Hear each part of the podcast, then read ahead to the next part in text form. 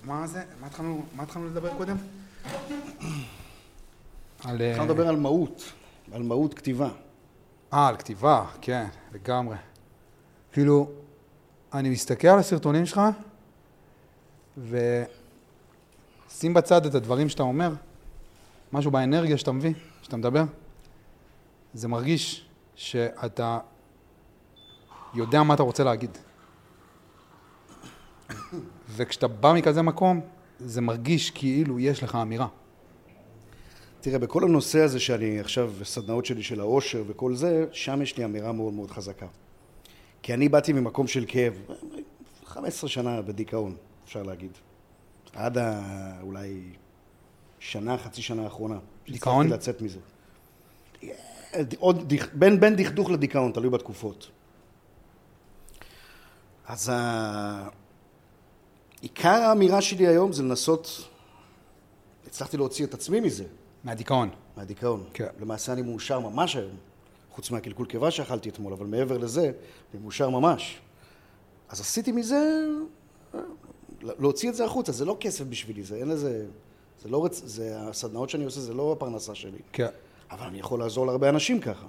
זה, זה האמירה שלי היום, זה, זה הפשן שלי היום, מה שנקרא. לדבר על אושר? להבין? להבין אושר? לגרום לאנשים להיות מאושרים. אבל אתה אומר כאילו שסיימת את המחקר? כן, לדעתי כן. סיימת את המחקר? כן, זה אמירה, אתה מבין? זה אמירה.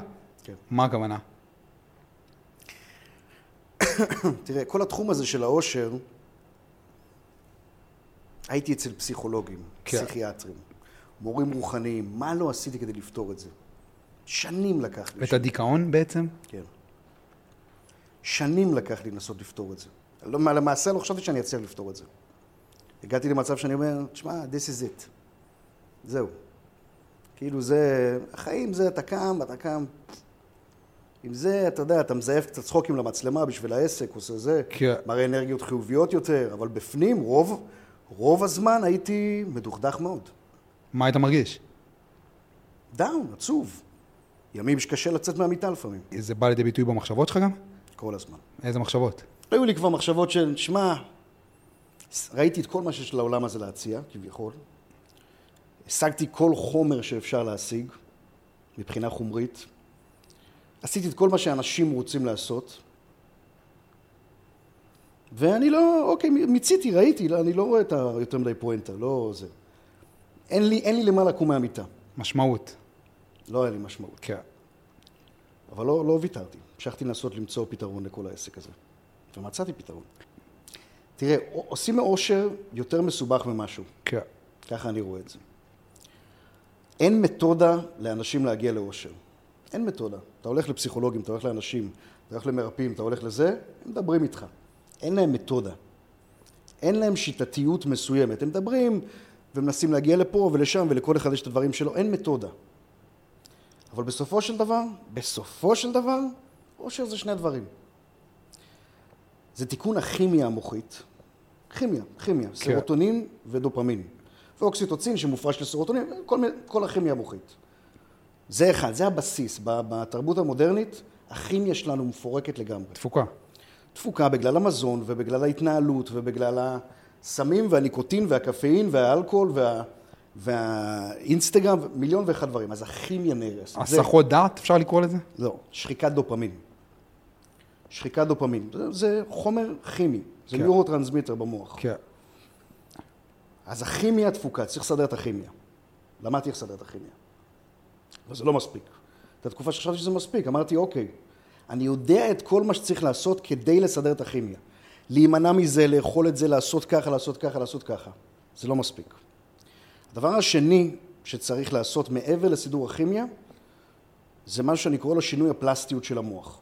שינוי הפלסטיות של המוח ברמת העיקרון זה שינוי הקווי מחשבה העיקריים שלך. פרספקטיבה? אפשר לקרוא לזה במידה ככה. מה זאת אומרת? המוח שלנו מסתגל לדפוס מחשבות מסוים ולהתנהלות מסוימת. אני אתן לך דוגמה. כשאתה בא ללמוד למבחן, נגיד אתה בבית ספר או בלימודים וזה וזה, ולא למדת המון המון זמן, כשאתה בא פעם ראשונה לנסות ללמוד למבחן, אתה מצליח להתרכז נגיד 40 דקות. אבל אם 30 ימים ברצף, כל יום תלמד, כל יום תלמד, כל יום תלמד, אתה, מוטט, אתה, אתה יכול למצוא את עצמך עם יכולות להתרכז פתאום 4 שעות רצוף. מסכים איתי? כן. הפלסטיות משתנה, היכולות של המוח משתנות. עכשיו, זה בא לידי ביטוי באותה מידה עם מחשבות שליליות וחיוביות. זאת אומרת, בן אדם שנמצא בלופ מחשבות שלילי, בסדר, הוא רואה את העולם בצורה שלילית, הוא חושב שלילי, הוא מתלונן, הלופ הזה יתחזק ויתחזק. ככל שאתה נמצא יותר בלופ מחשבות שלילי, הפלסטיות של המוח, חיבורים בתוך המוח, השתנו ליותר ויותר ויותר ויותר מחשבות שליליות. ובדיוק הפוך. כשאתה נמצא בלופ מחשבות חיובי, הפלסטיות של המוח לאט לאט תשתנה ותהפוך להיות חיובית. זה לוקח זמן, אבל לאט לאט. עכשיו, איך אפשר לשנות את הפלסטיות? אתה לא יכול להגיד לבוא, לבוא לבן אדם ולהגיד לו, שומע? תחשוב חיובי, כן, העולם טוב. כן, זה לא כן, עובד. לא עובד. אז יש כלים. כלים כמו קבלה, כלים כמו פרספקטיבה, כ- אה, אה, כלים כמו מוסר.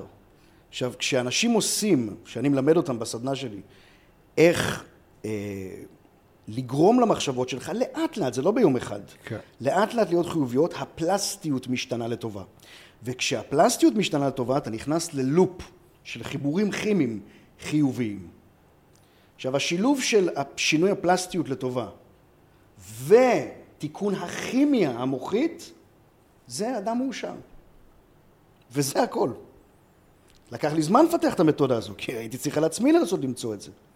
אבל זה הכל, ברגע שבן אדם יודע איך לתקן את הכימיה שלו ואיך לשנות את הפלסטיות של המוח, הוא נהיה אדם שמח. זה לא כזה מסובך כמו שאנשים חושבים שזה. כולם עשו את זה מאוד מסובך. בוא לטיפול, שב ארבע שנים אצל פסיכולוג, תדבר איתו על זה, זה, תעבור. אין מתודה, אין, אין דרך. כן. לי יש דרך. אתה מבין? זה מה שאני עושה. זה הרעיון הכללי. והרבה פעמים מה שמשפיע על ה... על ה... אה, איך קראת לזה? פלסטיקה? פלסטיות, פלסטיות של המוח. על הפלסטיות של המוח, על הסטרים של המחשבות, מהמם. על הלופ. הרבה פעמים מה שמשפיע עליו זה הסיפור שאנחנו מספרים לעצמנו, חד משמעית. על הסיפור מהילדות שסיפרו לנו. ניטשה, הוא קרא לזה האדם על. והאדם על בשביל ניטשה זה האדם שמצליח לנתק את השלשלאות של ה mind, את השלשלאות של הסיפור שאבא ואמא סיפרו לו על עצמו, ולהתחבר לרגש. זה הבן אדם על, זה הבן אדם, בשפה שלך, זה הבן אדם, אני מבין מה אתה אומר. אני חושב שמה שאתה מתכוון יותר זה פתירת טראומות ילדות. שזה, חלק? שזה חלק מהלופ הזה, לא? לגמרי.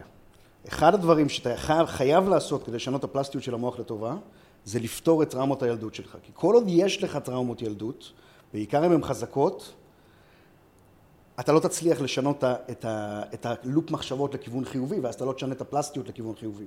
אבל אנחנו יוצאים מנקודת ההנחה שטראומות ילדות זה משהו שיש לכולם, לא? כן, בעצימויות שונות. כן. בעצימויות שונות. אבל מי שיש לו טראומות ילדות חזקות מאוד, חייב לפתור אותן. זה משהו שאתה מתעסק איתו? לא אני ספציפית.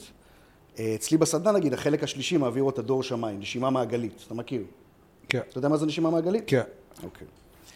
בכל הניסיונות של פסיכולוגים אה, לדבר על הטראומות, מביאים את הטראומות למודע, שזה אחלה. כן. כשאתה מודע לטראומות, יש לך הקלה, אתה מבין למה אתה מתנהל ככה וככה. אם ההורים עשו לך ככה וככה, ואז יש לך תגובות לא מידתיות ביום-יום, אתה מבין למה? אה, כי בילדות עשו לי ככה וככה, בגלל זה אני מתנהג, בגלל זה אני מתפוצץ שאומרים לי ככה, או שאומרים עליי זה, אז אני נהיה עצוב אה, בצורה לא מידתית. אתה אומר שזה חלק מהעבודה. זה נחמד, כן. זה עוזר. עוזר להיות בידיעה ולהבין את הטראומות שלך. אבל לפתור את הטראומות זה תהליך יותר פיזיולוגי. כי טראומה זה אנרגיה קפואה בתוך הגוף. טראומה נטמעת במערכת העצבים, ממש בתאים שלנו. כן. ועל ידי נשימה מעגלית בצורה מסוימת, מישהו שיודע לעשות את זה כמו שצריך, ראית פעם נשימה מעגלית? איך אנשים רועדים ובוכים כן, וזה ברור, וזה? ברור. אתה מ- מוציא את הטראומה ממערכת העצבים. אני ראיתי את זה על עצמי. כשאני באתי פעם ראשונה ועשיתי נשימה מעגלית, אני לא בכיתי 18 שנה. מגיל 15 או מגיל 16 לא בכיתי. כן. לא בכיתי. לא ידעתי איך לבכות. לא בכוונה, לא כי אני גבן. לא ידעתי איך לבכות. לא חשבת על זה אפילו. לא, הייתי מאוד עצוב, הייתי מדוכדך וזה וזה, אבל לא. אני, אני אומר, לא ידעת אפילו שאתה לא בוכה. זה פשוט לא היה משהו שהוא בתוך הלו"ז של היום שלך. לא... ידעתי שאני עצוב, ידעתי שאני לא בוכה, אני לא זוכר... ידעת שאתה עצוב? בטח, כן. בטח. בגלל זה ניסיתי לפתור את זה כל כך הרבה שנים. וכשבאתי פעם ראשונה ועשיתי את, ה, את הנשימה המעגלית, אחרי 18 שנה בכיתי שעה. שעה רצוף, לא הצלחתי להפסיק לבכות. כן. כי שחררתי טראומה מסוימת. וכשעשיתי את זה כמה פעמים, שחררתי את רוב הטראומות שלי. ואז הייתה לי פעם ראשונה את האפשרות להתחיל לשנות את דפוס המחשבה שלי ללופ חיובי, מה ששינה אותו ל... זה מתחזק. אם אתה בלופ מחשבות חיובי, אתה יותר ויותר מתחזק. עוד דרך לדוגמה ללופ מחשבות חיובי. סתם דוגמה. קיבלת דוח. בסדר? קיבלת דוח. כן. אתה יכול לקלל את אלוהים. לקלל, לכעוס ועכשיו כל היום להיות בזה, זה אומר שעכשיו יש לך כמה שעות של לופ מחשבות שלילי. כן. מה שימיר אותך על פלסטיות שלילית. או שאם אתה יודע להיות בקבלה, אתה יכול להגיד, קיבלתי את זה, זה כנראה מה שהייתי צריך לקבל. לראות הטוב. זה עבודה עצמית, אתה מדבר על עצמך. כן. קיבלתי את זה, הייתי צריך לקבל את זה, מה אני יכול ללמוד מכאן ולשחרר? ככל שאתה יותר זמן במהלך היום תהיה בקו מחשבה חיובי, ככה הפלסטיות תשתנה לחיוב. ככל שאתה תהיה יותר בפלס... בקו מחשבות שלילי, ככה הפלסטיות תשתנה לשלילה. אז צריך טכניקות מסוימות כדי להפוך להיות בלופ מחשבות חיובי. אה, לראות את הטוב הזה. זה נראה לי, זה כאילו ההגדרה, אחת ההגדרות. לאדם חזק. שיודע לראות את הטוב בכל דבר. יש, אני, אני חושב ש... מה זה אדם חזק? חזק נפשית? כן. רוחנית. רוחנית אולי, כן. כן. אבל אנחנו לא יודעים את הטכניקות האלה. אני לא ידעתי מה זה קבלה, כן. עד שלא למדתי מה זה היית מסתכל על הרע? לגמרי. ש- כאילו, היה לך... שיפוט עצמי. היה לך הכל, בוא נגיד, בוא נקרא לזה ככה, היה לך הכל, אבל למה את זה לא עשיתי מספיק טוב? למה את זה? למה זה לא מספיק טוב? למה עשיתי ככה? למה פה לא עבדתי מספיק? לאיזה loop זה יכניס אותי? שלילי. וברגע שלמדתי סתם טכניקה מסוימת של, של קבלה, של קבל את הכל כ... כפי שאני, ומה שאני, ומה שאני עושה, אני שוגה בו, וזה בסדר להיות, לש- לשגות בו, יכלתי לשחרר את זה מהר יותר. אבל לא ידעתי את זה עד שלא למדתי את זה. כן. היה לי פשוט שיפוט עצמי נונסטופ. כל דבר שאני עושה. למה אתה זה? מחר אתה קם ואתה עושה פי שתיים יותר. לא, זה לא הדרך להגיע לשום אושר. גם הדברים שקורים לך, שאין לך שליטה עליהם כביכול. כן, אתה, גם- אתה גם מתרגז- בהם. גם בהם אתה צריך להיות בקבלה. אני חושב, אני חושב שלראות את הטוב בדברים האלה, זה כזה קצת עד שאנחנו לא נבין, וש, וכן, וזה כלים וזה תרגול, וזה תרגול. כל הזמן. זה תרגול אפילו של הכרת תודה. עד שאנחנו לא נצליח, אני מכיר אנשים שיש להם הכל, והם רק מסתכלים על מה אין להם. זה, זה מי שאני הייתי, זה מי שהיית. זה מי שאתה אומר שהיית. חד משמעית. 99.9 מהאנשים. יש להם הכל והם רק מסתכלים על מה אין להם. הוקרת תודה זה מצב פנימי, זה לא תלוי בנסיבות החיים. זה לא, כאילו, אתה יודע, אני, שוב, אצלי בסדנאות יש לי כזה תרגיל ש... תאר לי את העוד עשר שנים מהיום שלך. משהו כזה, זה בקונטקסט כאילו הרבה יותר רחב, אבל תאר לי את הבן אדם שאתה הולך להיות עוד עשר שנים. כאילו, מבחינה יותר מו- רוחנית מוסרית, כן? לא מבחינה חומרית. וכזה, כאילו, אני עוד עשר שנים, כאילו, היא מתארת לי על הדף, אני אשב ביום שבת בצהריים עם המשפחה שלי, ואני אזמין את כולם לארוחה ליד העץ זית, ואני כאילו אכין לכולם אוכל, וכולם יהיו שמחים, והוא יעביר להוא את היין, וכאילו, ואני אהיה מאושרת. ואני כזה, כאילו, כן? את בטוחה שאת תצליחי לראות את זה? שזה מול העיניים שלך, או שכל מה שתחשבי עליו זה על הפגישה שיש לך מחר בבוקר עם הבוס שלך, או על הביף שיש לך עם אחותך הגדולה, או על כל שאר הדברים שכביכול לא מסודרים בחיים שלך. את בטוחה שהדבר הזה עכשיו, שאת מדמיינת שהולך להפוך אותך להיות מאושרת, את בטוחה שתצליחי לראות אותו כשהוא יגיע? סביר להניח שלא. סביר לא להניח. יודעים. לא יודעים. אם לא יודעים מה לעשות. כי זה עבודה פנימית, ההוקרת תודה. זה, זה מצב פנימי, זה לא קשור לנסיבות בכלל. כן, הכרת תודה היא בהחלט חלק מזה, על מה שיש לי, וזה תרגול. לגמרי. וזה תרגול. אבל uh, אני חושב שהחלק החזק ביותר בכל השינוי לטובה זה פתירת טראומות שזה משהו שכמעט אף אחד לא מצליח לעשות. כן, מאוד קשה לפתור. אפשר להביא אותם לידי מודע, אבל מאוד קשה לפתור אותם. כן. אתה אומר, בלי אתה, טכניקות מסוימות, אתה אומר לרפא את הטראומה. לרפא, ממש להוציא אותם מהמערכת. כן. אני ראיתי את זה קורה. כן. לא רק עליי, על המון אנשים. כי אתה יודע, כי הדיבור בעולם הפסיכולוגי המערבי, הקונבנציונלי, האקדמי הרגיל, האמירה שהם מנסים להביא, שהם מנסים לקדם, פסיכולוג, תלך לפסיכולוג, זאת האמירה שהוא יביא לך. נכון. תלמד לחיות עם הפוסט-טראומה שלך. תלמד לחיות איתה. שזה, שזה עוזר, אבל זה לא פותר אותה. זה לא פותר אותה. זה עדיף בדיוק. לדעת ללמוד לחיות עם זה, עדיף לדעת להתנהל עם זה, ועדיף לדעת את זה, להביא את זה למודע, מאשר לא להבין למה, כן, למה כשמישהו אומר לי איזה משהו קטן, אני בוכה. כן, או כשמישהו עושה לי איזה משהו כזה, אני כועס. ואני כועס בטירוף ואני לא מבין למה. עדיף להבין למה. אה, אני כועס כי ככה וככה קרה לי בילדות. כי אימא בשולחן אמרה לי ככה וככה. אז אוקיי, זה עדיף. אבל לא פתרת את הטראומה. ואתה אומר יש עוד שלב, הטראומה מבקשת שתרפא אותה. וממש פותרים אותה על ידי נשימה מעגלית. כן. כשמישהו יודע לעשות את זה. ניסית נשימה מעגלית פעם? אה, לא, אבל אה, הדבר הכי קרוב שניסיתי לזה זה, זה שטיפה אנרגטית, שזה מה? שזה די דומה. זה, יש בזה הרבה נשימות ו... אה, זה עבודה, עבודת נשימות, אבל אחד על אחד. מומלץ, כן. כן, אחד על אחד, לגמרי. אוקיי. זה, זה- סוג, של, זה סוג של נשימה מעגלית. כי כן, כשאני הגעתי לנשימה המעגלית עם, עם דור, כן, הייתי מודע לכל הטראומות שלי. כל אחת ואחת מהן. כבר חקרתי את זה עם פסיכולוגים שנים. לא היה משהו חדש. אבל כשאתה עושה את זה תוך כדי הטראומה צפה, אתה לא, אתה, אתה לא חושב עליה מראש. אתה נושם, נושם, נושם, נושם, משהו קורה פיזיולוגי, בלוטת האצטרובל מופעל עליה לחץ, אה, מופעל עליה לחץ על ידי הנשימות, במיוחד הנשימה הסופית, והיא מביאה את הטראומה על ידי מודע, ואז אתה רועד ומוציא אותה החוצה, או בוכה, כן. והטראומה, אני יודע שזה נשמע מוזר, הטראומה נשכחת. כאילו היא, מה זה נשכחת?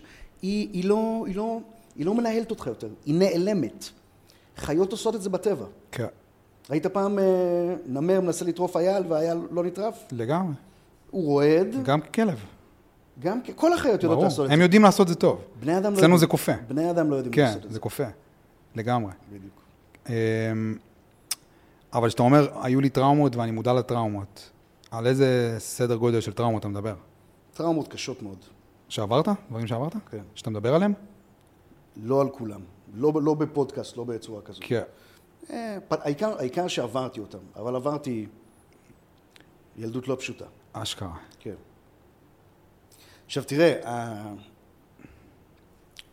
הילדות הלא פשוטה הזאת, היא גם מניע אצל הרבה אנשים להישגיות. כי הדופמין הזה שדיברתי עליו מקודם, החומר הכימי הזה שמופרש במוח, הוא מקהה כאב נפשי. כשהוא מופרש, והוא מופרש או על ידי נרקוטיקה או על ידי הישגים. אז כשאתה מתקדם בעולם, מרוויח יותר, מצליח עם נשים, דברים כאלה, הדופמין מופרש. וכשהוא מופרש, לא כואב לך, לזמן שהוא מופרש.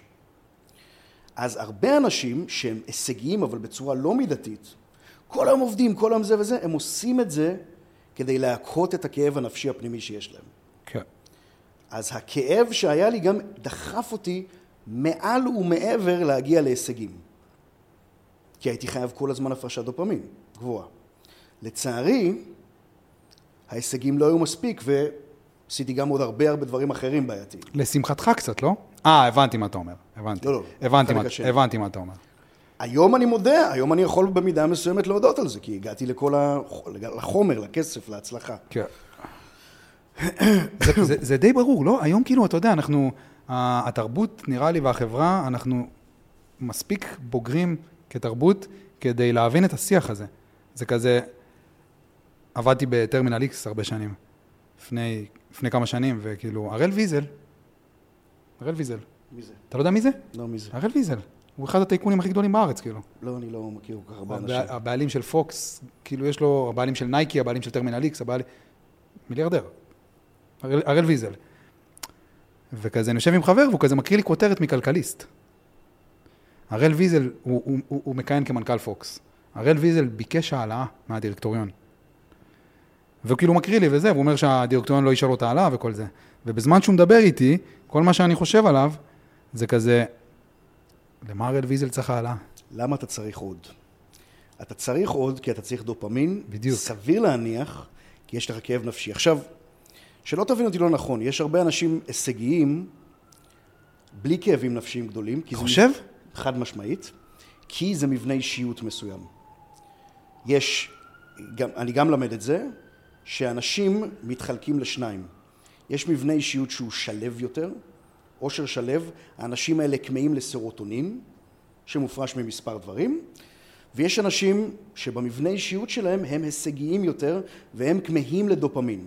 וגם בלי כאב נפשי, ההישגיים יהיו הישגיים, לא משנה מה. אבל כשיש לך כאב נפשי זה מעצים את זה עוד יותר. אתה כי- זקוק לזה. אתה זקוק לזה כי אתה חייב לעצור את הכאב. אבל מי שהישגי, יכול להיות שהיה לו ילדות נפלאה ולא היה לו כלום, הוא עדיין יהיה הישגי, הוא עדיין ירוץ אחרי הדברים.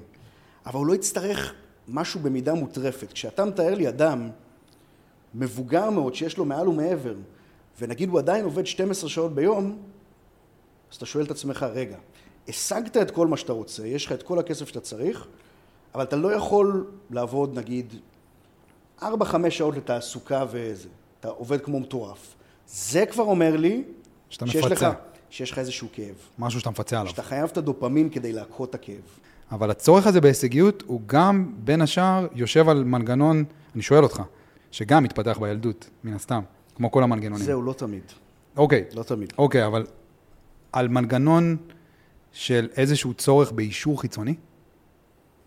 לא תמיד. יש, תראה, ברמת העיקרון, ככל שיש לך יותר טסטוסטרון, ההורמון הגברי, גברים מטבעם הם הישגיים. הם, הם הישגיים כי אבולוציונית הם היו הציידים. עכשיו, אם הם לא היו הישגיים, כשהתפתחנו, מי היה הולך ומסכן את עצמו, יוצא לציד שלושה ימים, אולי לא חוזר, אם לא היה להם רצון להישגיות, למחיאות כפיים אחרי זה מכל הכפר שהם הביאו את האייל, כן. מי היה מביא את הציד? אף אחד, כולם שלווים, הם היו מתים. זהו. ולכן התפתח מנגנון מסוים, שהוא בדרך כלל יותר חזק אצל גברים, שזה כמיהה לדופמין, כמיהה להישגיות.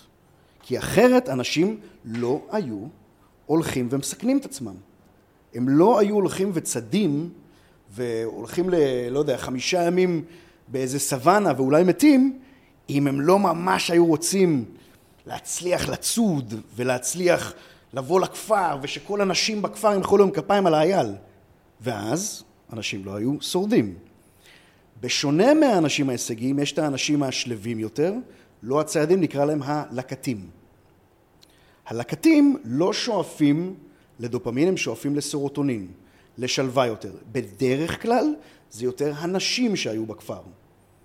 להם אין שאיפה גדולה כמו אצל גברים, בדרך כלל, תלוי איזה אישה, למחיאות כפיים, להישגים, לדברים כאלה. וזה אבולוציונית. הצורך שלנו בל, בללכת אל המטרות שלנו, זה קצת יושב, אם כאילו נסתכל על זה אבולוציונית, יש מצב שזה קצת יושב על ה... הצורך של הדינוזאור מלפני 200 מיליון שנה לארוחה הבאה. זה חד משמעית יושב הישג. אם לא היו אנשים שהיה להם דחף חזק להישגיות, בני האדם לא היו שורדים. אז חלק מהעבודה, עבודת העושר הזאת, שאתה מדבר עליה, תכף, תכף תנסה להגדיר לי מה זה עושר, כי נראה לי יש לנו איזושהי מחלוקת על זה. אבל חלק מהעבודה הזאת למציאת העושר, היא לנטרל קצת את הצורך הזה בהישגיות? לאו דווקא. אמ, כמו שאמרתי, יש שני סוגי אנשים. יש אנשים שהם יותר סרוטונינים, הם יותר מחפשים את העושר השלב, ויש אנשים הם שיותר דופמינים, הם יותר מחפשים הישגים. עכשיו, דופמין הוא עונג, הוא לא עושר, אבל, אבל אם תיקח אדם שהטבע שלו הוא הישגי, ותגיד לו, כמו הרבה מורים רוחניים שאומרים, תקשיב, בוא אני אלמד אותך איך באמת להגיע לאושר. אושר זה שלווה, אושר זה להיות עם הטבע, אושר זה להיות בחברה טובה, אושר זה לצחוק וכל זה. אם תיקח אדם שבנוי במבנה אישיות שלו להישגיות ולכמיהה לדופמין, כל מה שתיארתי עכשיו זה, הדברים האלה מפרישים סרוטונין. הוא יישב שבוע, שבועיים, שלוש, והמוח שלו לא יצליח, בלי טראומות, בלי כלום, הבן אדם תקין לגמרי. המוח של אותו אדם, אם הוא הישגי לגמרי, לא יצליח להיות רגוע. ולכן יש, אנחנו רואים גם במנטורים וכל מיני כאלה, יש שתי גישות ושניהם טועות, שתיהן טועות. יש את הגישה של האנשים הרוחניים. תקשיב, אתה לא מבין, אתה טועה. הישגיות, אה, אה, מרדף אחרי דברים וזה, זה לא המפתח לאושר. ומנגד לזאת יש לך את המנטורים, כל מה שבן אדם צריך לעשות כדי להיות מאושר זה להתקדם ולהשיג עוד, כן. וגבר אמיתי וזה. למה שניהם טועים? כי יש, כי יש גיש, הגישה הזאת, שתי הגישות מתאימות לחלק מהאנשים. חלק מהאנשים בנויים בפנים, בטבע שלהם, לגישה השלווה. וחלק מהאנשים בנויים לגישה ההישגית. וכל אחד מהמורים מנסה לכפות את הגישה שלו על כלל האוכלוסייה. ולכן הדבר הראשון שאני תמיד מלמד זה מה אתם בפנים. אם עכשיו אני נותן לכם את כל החומר ואת כל הביטחון ואת כל מה שאתם צריכים, האם אתם עדיין הולכים ורצים אחרי עוד הישגים, או האם אתם שלווים וטוב לכם? האם הטבע שלכם הוא תחרותי מאז ומתמיד, או האם תחרות זה לא מה שמעניין אתכם? האם יש לכם נטייה חזקה להתמכרויות מאוד מהר, או לא? השאלות האלה שאנשים עונים עליהן, הם יכולים לקטלג את עצמם, האם המבנה אישיות שלי הוא הישגי או שלו. ולכן שתי הגישות טועות. כי יש אנשים כאלה ויש אנשים כאלה. אבל בואו נדבר רגע על, ה, על, ה, על, ה, על האנשים ההישגיים. כן. כי זה ברור הרי שההישגיות שלהם לא תביא להם את השקט הזה. לא משנה כמה הם ימשיכו. זה ברור. זה, זה כאילו, זה נראה, נראה לי אתה הבנת את זה גם, אפילו על עצמך. שלא משנה, זה אריאל ויזל. זה מה שחשבתי שהבנתי. הישגיות לא מידתית היא לא בסדר. הישגיות, איך אני מתפקד היום לדוגמה? אני הבראתי מהטראומות שלי, הכל טוב. ובעזרת המנטור הרוחני שלי, הלכתי לגישה של אושר שלו. ובאמת היה בסדר. הייתי בריטריטים, הייתי שלו, הייתי הכל וזה. ופתרתי את רוב הדברים שלי וזה. אבל עדיין לא, לא יכלתי באמת לעצור מליצור, לבנות ולהשיג. זה לא חייב להיות הרבה, אבל זה חייב להיות משהו. אז... הורדת הילוך אבל? חד משמעית. חד משמעית הורדתי הילוך. כשפתרתי את הטראומות, יכלתי להוריד הילוך. אז זה לא בדיוק מה שאתה אומר שהישגים לא יביאו אושר. ההישגים הם, הם חובה, חובה, במידה מסוימת, למי שהמבנה האישיות שלו הישגי. בלי זה הוא ישתגע. כך, מיש, כך כובשים גדולים בעבר וזה. אלכסנדר אה, מוקדון, זה וזה. נראה לך אלכסנדר מוקדון יכל לשבת, שכבש את כל אה, זה, לשבת בריטריט ולעשות מדיטציה? לא, זה לא המבנה אישיות שלו. עם טראומות, בלי טראומות, הוא חייב להתקדם. כי זה הוא. ובניגוד לזה, אתה יכול לקחת מישהו אחר, שיסתכל עליו ויגיד, תגיד, מה, אחרי מה אתה רץ? מה אתה כובש שטחים? כן. מה אתה זה? הכל כאן, הכל עכשיו. תהיה ברגע, תהיה זה. שניהם, שניהם צודקים, שניהם טועים. הוא צודק לגבי סוג מסוים של אנשים, והוא צודק לגבי סוג מסוים של אנשים. יש איזו אמירה ששמעתי אותך באחד הסרטונים שלך, שדווקא מאוד עניין אותי לדבר איתך עליה. עכשיו זה כזה קפץ לי פשוט. עדיף לאדם לעשות קודם כל את העבודה החומרית וההישגית, ולהגיע לאיזושהי כאילו שקט כלכלי, ורק אז להתחיל את העבודה הרוחנית. אם הוא יכול. כי אנשים שלווים בטבע שלהם, מי שנולד שלו, לעולם לא יצליח לדחוף מספיק חזק כדי להשיג באמת הרבה חומר. כי הוא כל כך לא קמה לדופמין, לתחושת דופמין הזו, כל מה שהוא קמה לו זה לשקט, לרוגע ולשלווה. אשתי היא כזאת. לא משנה כמה, אם היא לא רוצה להשיג חומר ומעולם לא רצתה, אבל אם היא הייתה רוצה להשיג חומר, היא לעולם לא הייתה מצליחה לדחוף את עצמה מספיק חזק כדי להשיג אותו, כי דופמין הוא לא מה שמשחק תפקיד אצלה. הוא לא מושך אותה. אז איך אתה יכול לקום בבוקר כל יום, שנים, ולנסות לבנות ולהשיג, אם זה כל כך לא עושה לך טוב? אתה יכול תקופה, בכוח, אבל זה לא אתה. אתה תפרוש. ולכן אנשים שהם במבנה העושר השלב יותר, אני אומר להם מראש, אל תנסו להשיג המון חומר. כן, אתם יכולים לעבוד במה שאתם רוצים. כן, אתם יכולים uh, לנהל מה שאתם רוצים. אבל להיות יזמים, אתם לא תהיו יזמים טובים. אתם לא תהיו יזמים טובים, אתם לא תוכלו לעשות הרבה כסף, כי אין לכם את הפרס מזה, זה לא נותן לכם שום תמורה נפשית. אבל בעצם מה שאתה אומר, מה שאני שומע מה שאתה אומר, מה, מהבין המילים, שכן יש מעבר שאפשר לעשות בין שתי הקטגוריות. אפשר לעשות מעבר כזה. השלב לעולם לא יוכל להפוך להיות הישגי. ההישגי יכול להפוך להיות שלב על ידי קשיים אדירים, הוא יכול אה, לחיות על הסרוטונין, על, ה, על הכימיקל השלב יותר, אבל זה קשה ברמות אדירות בשבילו. מי שבאמת הישגי. אני חושב ש... אני אבל חושב, זה אפשרי. אני חושב שזה קצת, קצת, אתה מתאר אותי טיפה. אני לפני עשר שנים הייתי נוסע על הבינתחומי עם ג'יפ שחור של BMW, וכל היום, זה כאילו סתם, כאילו שים בצד, אבל זה, כל היום מה שהייתי חושב עליו, זה כמה, לכל החברים שלי יש ג'יפים יותר שחורים ויותר חדשים. לפני עשר שנים. והיום כבר לא. היום אני נוסע בגולף 2016, ה- שכל הפח שלי כאילו מקולף, כאילו אחלה אוטו, אבל כל הפח שלי מקולף כבר כמה חודשים, ואני עומד כאילו ברמזור שמאלה לכביש 4, בצומת בני דרור שם כל פעם, אני כזה עומד ברמזור שמאלה עם הקפה, וכזה כל, כל פעם שאני רואה BMW או, או מרצדס או איזה רכב כאילו מאוד יקר, כאילו כל מה שיושב, היום, היום, כל מה שיושב לי בראש, אני כזה עומד, וכאילו, והרכב עובר, וכל מה שעובר לי בראש, סטרס. אוקיי, זה אני חושב שטיפת מוח עצמית במידה. כדי להצליח, כי כנראה שבטבע שלך יש לך הישגיות. כדי להצליח, בגלל. בגלל זה אמרתי, כדי להצליח לעבור לאושר השלב שאתה נמצא בו, כן, אתה אומר שזה היית ק- צריך קשה. מאמצים אדירים, ואתה כל יום כנראה צריך להזכיר לעצמך, היום כבר לא. אבל כן, היום כבר לא. מאוד קשה. אבל כן. יחד עם זאת, שים לב, אי- אני, לפי מה שתיארת לי כאן, אני לא יודע עד כמה טראומות עברת וזה, אבל הטבע שלך הוא הישגי. אז אם הייתי אומר לך את כל זה, אבל יחד עם זאת אני אומר לך, שומע על הדרך, כל שנה בזכות הפודקאסטים והכתיבה וזה, אתה גם מגדיל מחזורי עסק ב-50 אחוז וזה וזה. קצת יותר טוב. לוקח, כן, לוקח. כן. מה זה אומר לי? לוקח. שהטבע האמיתי שלך הוא הישגי, לא הישגי מוטרף, אבל אתה לוקח את זה. לוקח, כן.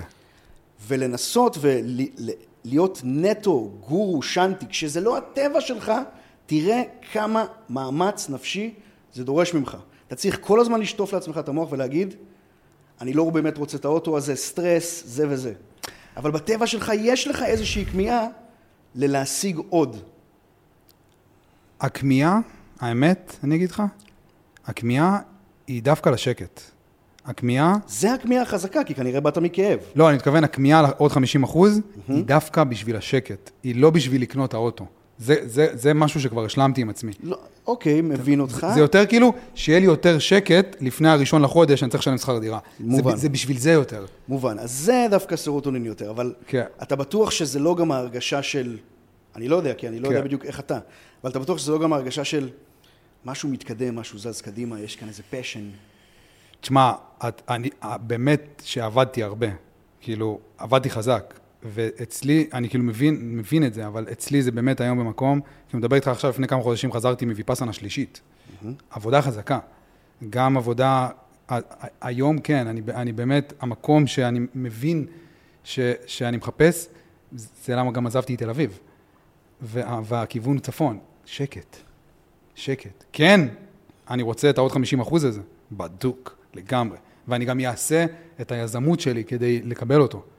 אבל בשביל שהוא ישרת את השקט. אוקיי. לא בשביל שהוא ישרת את ה... אתה איפשהו, אני חושב, בין לבין. כן.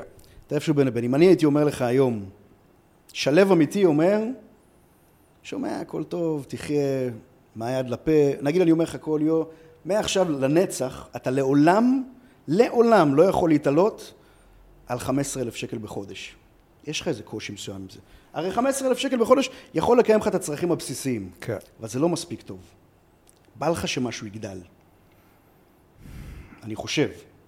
ואם בא לך שמשהו יגדל, כן. אז המבנה אישיות שלך הישגי, כמו חלק גדול מהגברים, ולכן הייתי אומר לך, לך אולי יחד עם השקט הזה שהבאת, שהוא נהדר, ו- ושטפת לעצמך את המוח כל הזמן להיות בו, אתה חייב להיות באיזושהי התקדמות עסקית מסוימת, זה מה שאני חושב. כן, כן. תשמע, אני כותב, הוצאתי ספר, אני רוצה להוציא. אני רוצה להוציא עוד ספר, אני רוצה למכור יותר ספרים, לגמרי.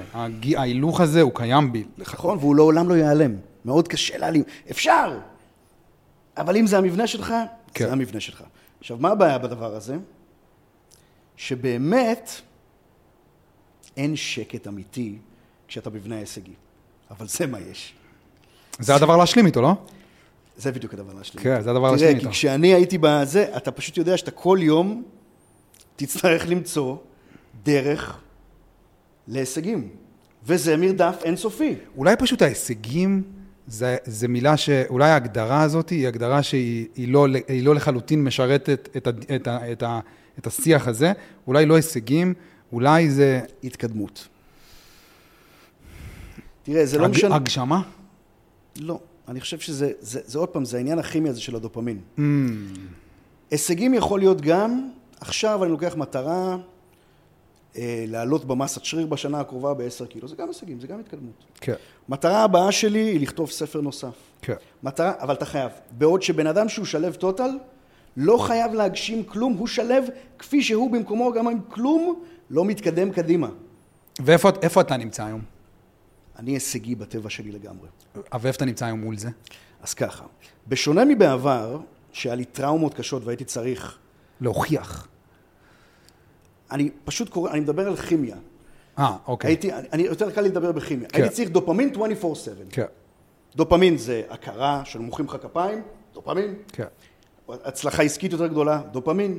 אבל איפה זה עוד נכנס? בנרקוטיקה, בסיגריות, בקפה, בצריכה אינסטגרמית מוגזמת. אז בשונה מאז שהיה לי טראומות קשות, שהייתי צריך 24/7, ואם לא היה לי הישגים, אז הייתי צריך לעבור לנרקוטיקה או לדברים כאלה, היום אני לא צריך את הנרקוטיקה, אני לא צריך את האקסטרה, מספיק לי ה... לעשות פודקאסט אחד ביום, טיל. לעשות אה, איזה, איזה שני סרטונים וזה וזה, השגתי. זה לא היה מספיק לי פעם. כן.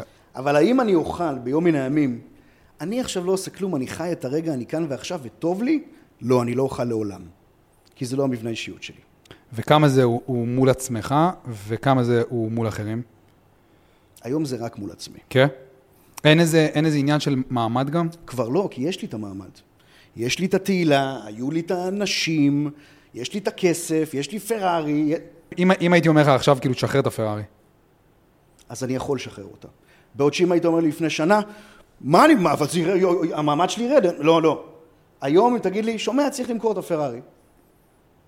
אה, מבאס קצת, אבל בסדר, כי. אתה אוהב, את האוטו. כי אני אוהב את האוטו. אתה אוהב את האוטו, עושה כן. לי טוב. כן. בעוד שבעבר זה היה כל נסיעה, תוך כדי שאני נוסע, אני מסתכל מי, מסתכל? עליי כדי לקבל תהיל... אה, או דופמין. כן. והיום אני נוסע בשביל עצמי. כן, ואתה שלם עם זה? כן, כן. אתה מאמין ברעיון הזה? לחלוטין? לחלוטין, לחלוטין. הבעיה שחשבתי שאפשר אולי לא להיות בהישגים, אפשר להיות כמו הגורו הרוחני שלי. כן. כאן ועכשיו. לא, אני לא יכול. לא לך, אני לך, ולא... לך זה לא מתאים, אתה אני אומר. לא יכול, זה לא מתאים לי. כן. ולא מתאים להרבה אנשים. והוא אין לו את הצורך הזה ב... לא. הוא יכול ללכת להיות נזיר עכשיו עשר שנים ולעשות מדיטציה. זה המבנה האישיות שלו. כן. אני לא. אז, אז, אז איזה, אז, אז כאילו המקום של, ה, של הדרך הרוחנית הזאת, שאתה מדבר עליה, אצל האדם ההישגי, בוא נגיד שכאילו הרבה אנשים ששומעים את ה... שישמעו את הפרק, אני, אני מניח, הרוחניות אצל האדם ההישגי היא בדיוק. פתירת טראומות ולימוד של קבלה.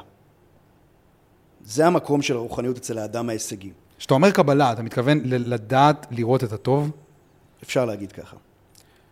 קבלה זה לדעת שלא משנה מה קורה לי, אני מקבל את זה באהבה, ואני מאמין שזה מה שהיה צריך לקרות לי, והיקום עשה את זה בשבילי, ואני רואה את הטוב. כן. זה קבלה. זה מה שאדם הישגי חייב לראות, כי בדרך כלל לאדם הישגי מאוד יש שיפוט עצמי אדיר. אנשים דוחפים את עצמם עם שיפוט עצמי. איך אני לא מתבייש, עבדתי היום רק עשר שעות והייתי צריך לעבוד שלוש עשרה.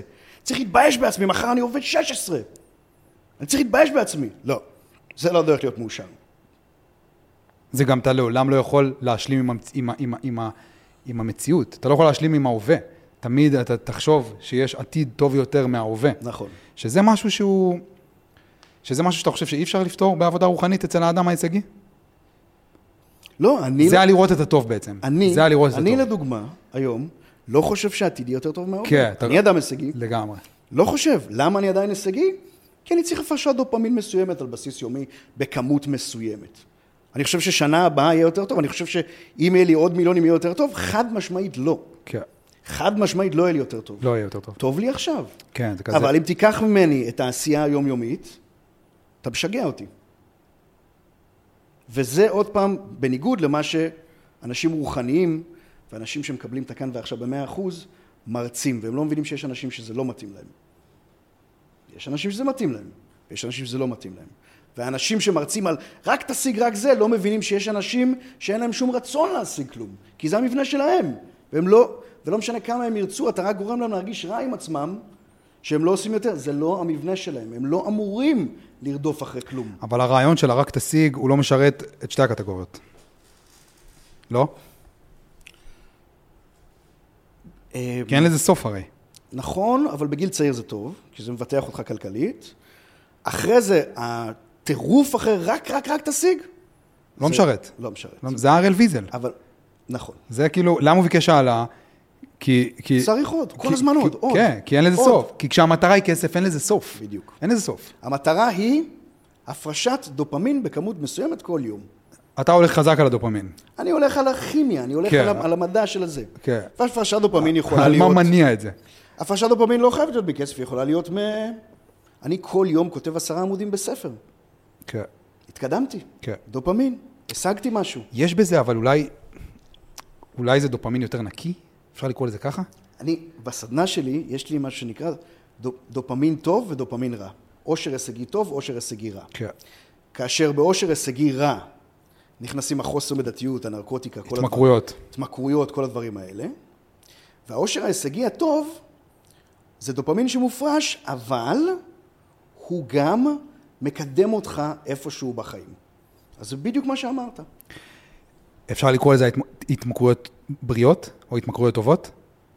אם נגיד, בוא נגיד, בוא נלך על, יש שלושה מנגנונים לוויסות דופמין. בוא נקרא, אני הולך איתך על השפה שלך. שלושה מנגנונים לוויסות דופמין. המנגנון הראשון זה ההתמכרויות. זה, זה, ה- ל- לעליית דופמין. כן, לוו- לוויסות, לוויסות הדופמין. כאילו להעלות דופמין, כן, אוקיי. המנגנון הראשון זה ההתמכרויות. הכי קל.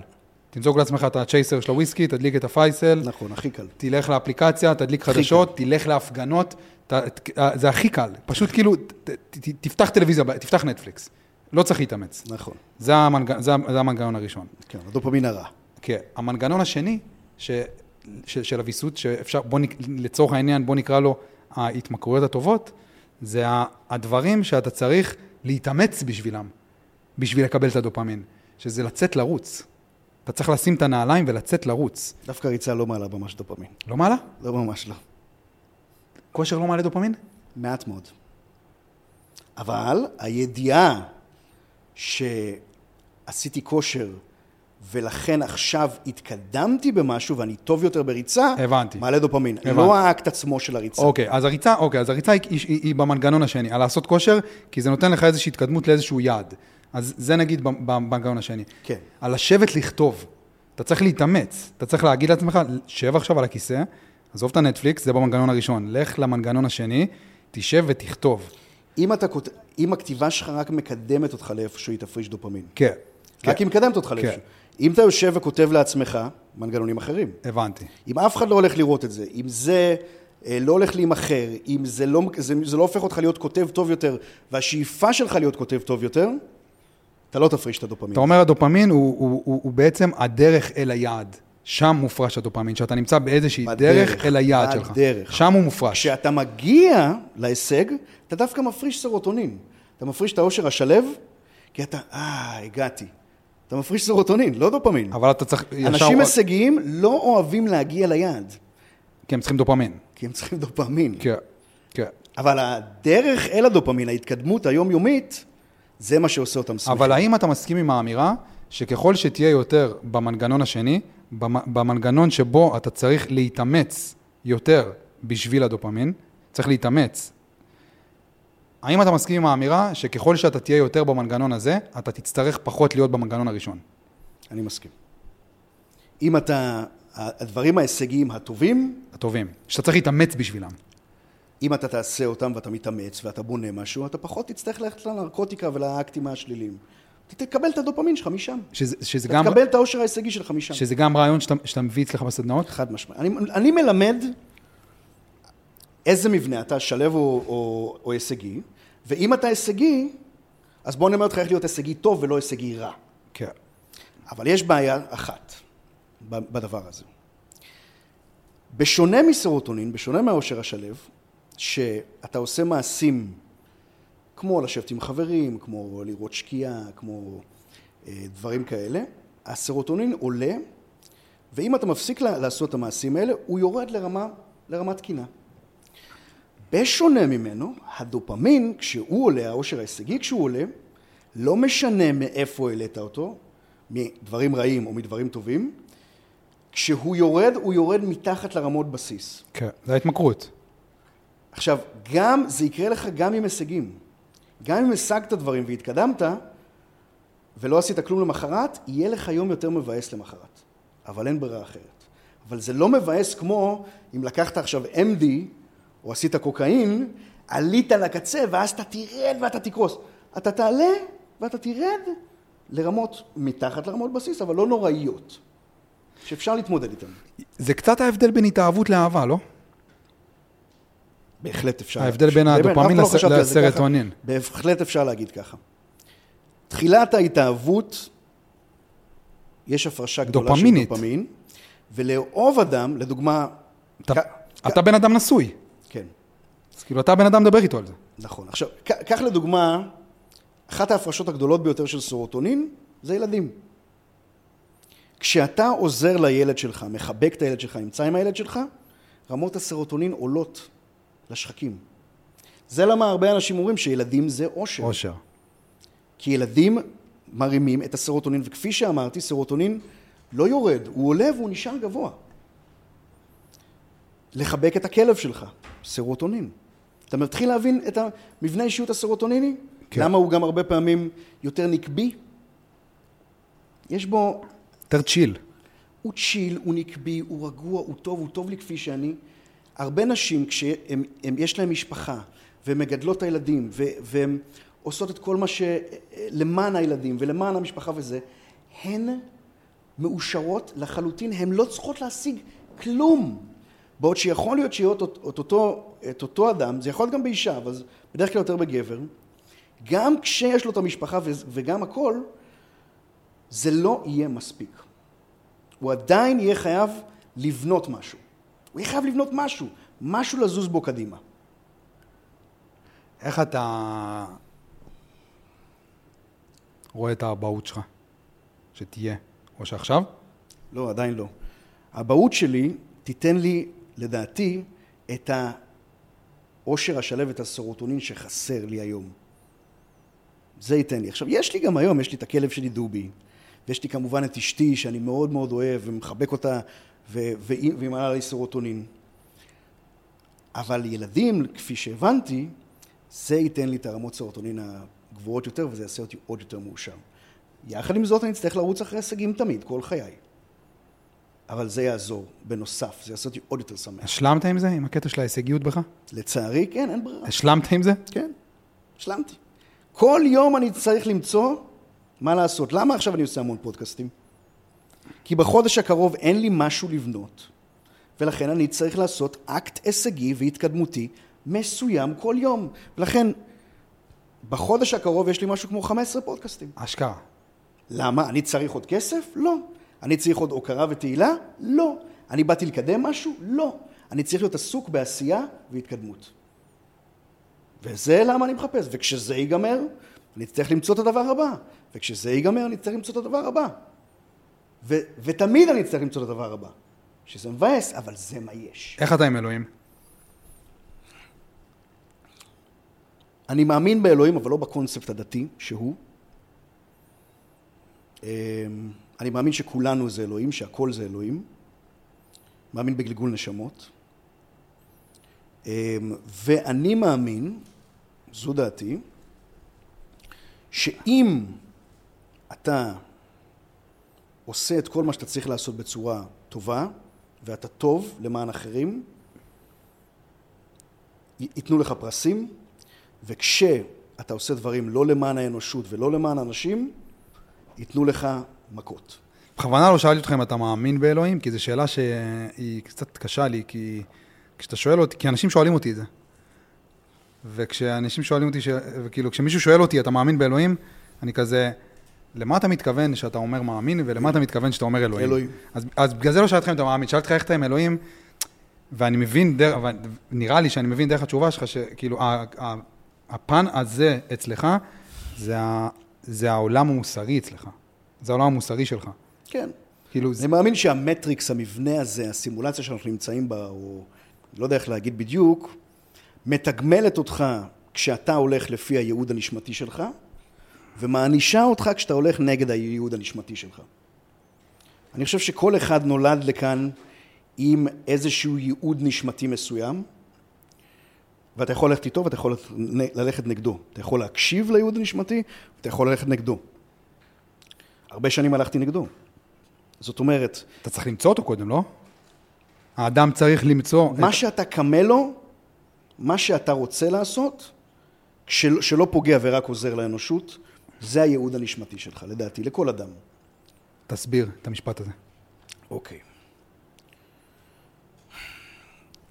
כשאני הייתי, אה, לפני שנתיים, שהגעתי לשיא ההצלחה הכלכלית שלי, היה לי את כל מה שאני צריך. ובעצם הייעוד הנשמתי שלי היה, אוקיי, יש לך תהילה, הכרה וזה, תעשה עם זה משהו טוב. לא. מה שאני אעשה עם זה לפני שנתיים, זה ינסה להשיג עוד. לשם מה? אין לי שום דבר לקנות. עברתי לתדר של תאווה. הייתי בתאווה. כן. וככל שהייתי יותר בתאווה, שזה נגד הייעוד הנשמתי הטוב שלי, ככה חטפתי יותר מכות, יותר דיכאונות, יותר אכזבות ויותר קשיים. וכשאני ויתרתי על התאווה והתחלתי לעשות דברים טובים למען האנשים, קיבלתי רק פרסים. ולכל אדם יש את זה, לכל אדם יש כישורים מסוימים, יכולות מסוימות, איכשהו לעזור לאנשים סביבו ולאנושות. אז בעצם אתה אומר על האדם, קודם כל, להבין מה הכישורים שלו. ברור. זה, ה- זה העבודה. אם בן אדם אה, הוא לא... הוא רוצה, הוא רוצה לפתור איזו משוואה בפיזיקה שתעזור לאנושות, אבל הוא לא יודע מתמטיקה, איך, איך הוא בדיוק יכול לעזור לאנושות עם זה? אם בן אדם הוא נורא רוצה להעביר את המסרים שלו, אבל אין לו יכולות תקשורתיות ולעולם לא יהיו לו, הוא לא מצליח לפתח אותם, כן. אז זו לא הדרך שלו לעזור. זה לא הכישורים הנשמתיים שהוא קיבל, הוא לא קיבל אותם, הוא לא יקבל אותם, אבל יש לו את הכישורים שלו, הוא יכול לעזור איכשהו. ובעולם שלך, בעולם של דור אקשטיין, ובאמירות שאתה מביא, איך האדם מתחיל לחפש את הייעוד הנשמתי שלו, איך הוא מתחיל לחפש את הדברים שהוא חזק בהם. זה דברים שלא חשבתי עליהם אף פעם. כי עוד פעם, ייעוד נשמתי וזה, זה פשוט אמונות שלי, זה לא דברים שאני מלמד. זה אולי הגורים הרוחניים מלמדים יותר. אני... איך אדם מחפש את זה? איך האדם מבין במה הוא טוב? כאילו, אתה יודע, ש- שומעים עכשיו את הפודקאסט, הרבה אנשים, שהם עושים משהו, רוב הסיכויים שזה לא הייעוד הנשמתי שלהם, רוב הסיכויים שזה לאו דווקא יושב בדיוק על הכישורים שלהם, בדיוק. יש מצב שפשוט כאילו החיים הובילו אותם לזה, ו... ואני שואל אותך, בעולם שלך, איך האדם מתחיל לעשות את המסע הזה כדי למצוא את הכישורים האלה שלו, את המתנה. אוקיי, אז אני חושב שלכל אדם, בתוך תוכו, אם הוא חושב לעומק, יש איזו כמיהה לעזור. כן. בצורה מסוימת. אתה צריך להתנתק מהשאיפות העצמיות. ולהגיד, בוא נגיד שיש לי עכשיו הכל. הכל, הכל, הכל, הכל. כל החומר, כל הנשים, כל מה שהייתי רוצה. איך הייתי יכול לעזור? איך הייתי יכול לעזור? מה אני יודע לעשות שיכול לעזור? אוקיי, יש לי את הכל, אז אני לא תאב, אין לי תאוות בצע לעצמי. איך הייתי יכול לעזור? ואז הוא ימצא איזושהי יכולת מסוימת, כל אחד ומה שהוא. אה, אם אה, יש מישהו אחד שמאוד אוהב אה, לטפל, אז הוא, לא יודע, יכול, לא יודע, להיות בקרבת אנשים מבוגרים. ולה... כל אחד יש לו איזה משהו שהוא יכול לעזור איתו. אתה אומר, תשב על המיטה, נגיד שיש לך עכשיו הכל, ותשאל את עצמך הכל, באמת. אין שאיפות אישיות. איך אתה יכול לעזור? זה אולי הכיוון הנשמתי. אבל, אבל, אבל זו שאלה אמיתית, כי זה, כי זה החיים האמיתיים, זה לא משחק. זה, נכון. תשב על המיטה ותשאל את עצמך באמת, ותחכה לתשובה, ויש מצב כנראה שהתשובה שתקבל היא לא התשובה שרצית לקבל. יש מצב, יש מצב כאילו תהיה מוכן לזה. יש מצב גדול. אבל זה הייעוד הנשמתי. כן. ואני ראיתי לפחות ככה, אני רואה מניסיוני, כשאנשים הולכים באופן משמעותי נגד הייעוד הנשמתי שלהם, הם חוטפים פצצות. כן. ובהתחלה זה יהיה מכות קטנות, וככל שהם לא יקשיבו, המכות יגדלו, ויגדלו, ויגדלו. אה, יש איזה מנטור מאוד מוכר, אני לא אגיד את השם כי זה לא זה, בארץ? עזוב, בוא לא זה, יש איזה מנטור מאוד מוכר, כן. ויש לו מעל ומעבר מבחינה כספית והכל, והוא, היה לו בעיות רפואיות מאוד מאוד קשות, שאומרות לו, אומרות לו בעצם, שומע, כן. אתה מבוגר, עצור עם הרצון לעשות עוד סדנאות ועוד להרוויח, ומהסדנאות למכור עוד סדנאות וזה וזה, לך לעשות משהו, תחפש לעשות משהו למען האנושות. לא, הוא ממשיך. וככל שהוא ממשיך הוא מקבל עוד בעיות בריאותיות ועוד קשיים ועוד זה. למה? כי הוא לא הולך עם מה שהנשמה יעדה לו. הוא עדיין הולך עם התאווה. עכשיו, אין בעיה בתחילת הדרך ללכת עם תאווה כשאין לך, כשאין לך רכוש. אבל אם יש לך מעל ומעבר, ואתה עדיין הולך עם תאוות הבצע, אתה תחטוף. כן. יש מצב שההפך מתאווה זה ענווה? כן, אפשר להגיד. יש מצב, לא? להיות. הרי יש את אה, תורת התדרים של דיוויד הוקינס, אתה מכיר? אתה יודע מה זה? לא. תורת התדרים של דיוויד הוקינס, זה גם מה שאני מלמד עליו בהרחבה. הוא אה, לקח, כלי, לקח כלים מסוימים והחדיר לשרירים מין אלקטרודות כאלה, ועל ידי אה, בדיקה של תדר, סליחה, הוא לקח תדר של בן אדם, נגיד בן אדם נמצא עכשיו באשמה, יש באלקטרודות תדר של, של 30 יחידות אנרגיה. כשבן אדם נמצא בתאווה, יש לו 100 יחידות, על המון אנשים הוא עשה את המחקר הזה. כן. והתדרים האלה עולים ככל שאתה הופך להיות אדם טוב יותר, וככל שאתה הולך עם הייעוד הנשמתי שלך. יש 16 תדרים. 16 תדרים. פחד, כעס, אשמה, בושה, אפתיות, ובסוף זה enlightenment, שזה 700 יחידות אנרגיה וזה. יש ממש פירמידה כזאת. והכי גבוה זה ענווה? הכי גבוה זה enlightenment, זה הערה. הערה. כן. אה, לפניו יש אה, אה, joyful, כאילו, איך לקרוא לג'ויפול בעברית? כאילו, שמחה. מין שמחה כזאת, ויש לך אהבה, שזה תדר מאוד מאוד גבוה. זה תדרים. כן. ואנשים עולים בתדרים. אנשים שהם קצת יותר רוחניים, יכולים אוטומטית, אתה גם רוחני, אני מרגיש עליך אוטומטית. אנשים שהם יותר רוחניים, יכולים אוטומטית להרגיש, כשבן אדם שיושב מולם, באיזה תדר הוא נמצא. כן. האם אתה בפחד, האם אתה בכעס, איפה אתה עומד? אתה מרגיש את זה, אבל האלקטרודות מודדות את זה, ורואות מספר. אי אפשר לפספס את זה. אי אפשר לפספס את זה. מי, שיכ... מי שיש לו אינטואיציה. אני אומר לך לא ש... לכולם יש את האינטואיציה לגמרי, לגמרי, אבל אני אומר לך, אני יושב היום כאילו עם אנשים, וחצי דקה, אפילו פחות, אפילו אותך, פחות. מבין אותך, אתה יודע איפה הם. אני יודע אם האדם שמולי הולך לתת לי אנרגיה, או או, לש... או לשאוב. חד משמעית. חצי דקה. חד משמעית. אומר, בוואטסאפ, בוואטסאפ, אתה רואה את זה בוואטסאפ, לא? חד משמעית. בדוק. אבל זה, זה רק אנשים שהם בתדר בעצמם גבוה. כי אם אתה בתדר נמוך, אם אתה בפחד, אתה לא מרגיש כלום סביבך. כן.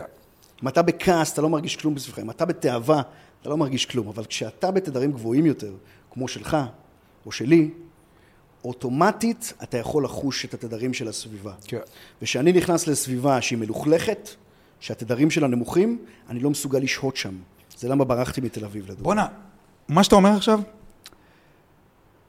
יש איזו אמירה, איזו חשיבה, איזה רעיון, שכזה, האדם ככל שהוא ית- יתפתח רוחנית יותר, ויהיה, ו- ו- ו- ויהיה בבלנס שלו יותר, אז ככל שהוא יהיה במקומות הומים בתדר, כמו נגיד תל אביב, אז זה פחות ישפיע עליו. ואני תמיד כזה, רגע, נראה לי שזה הפוך.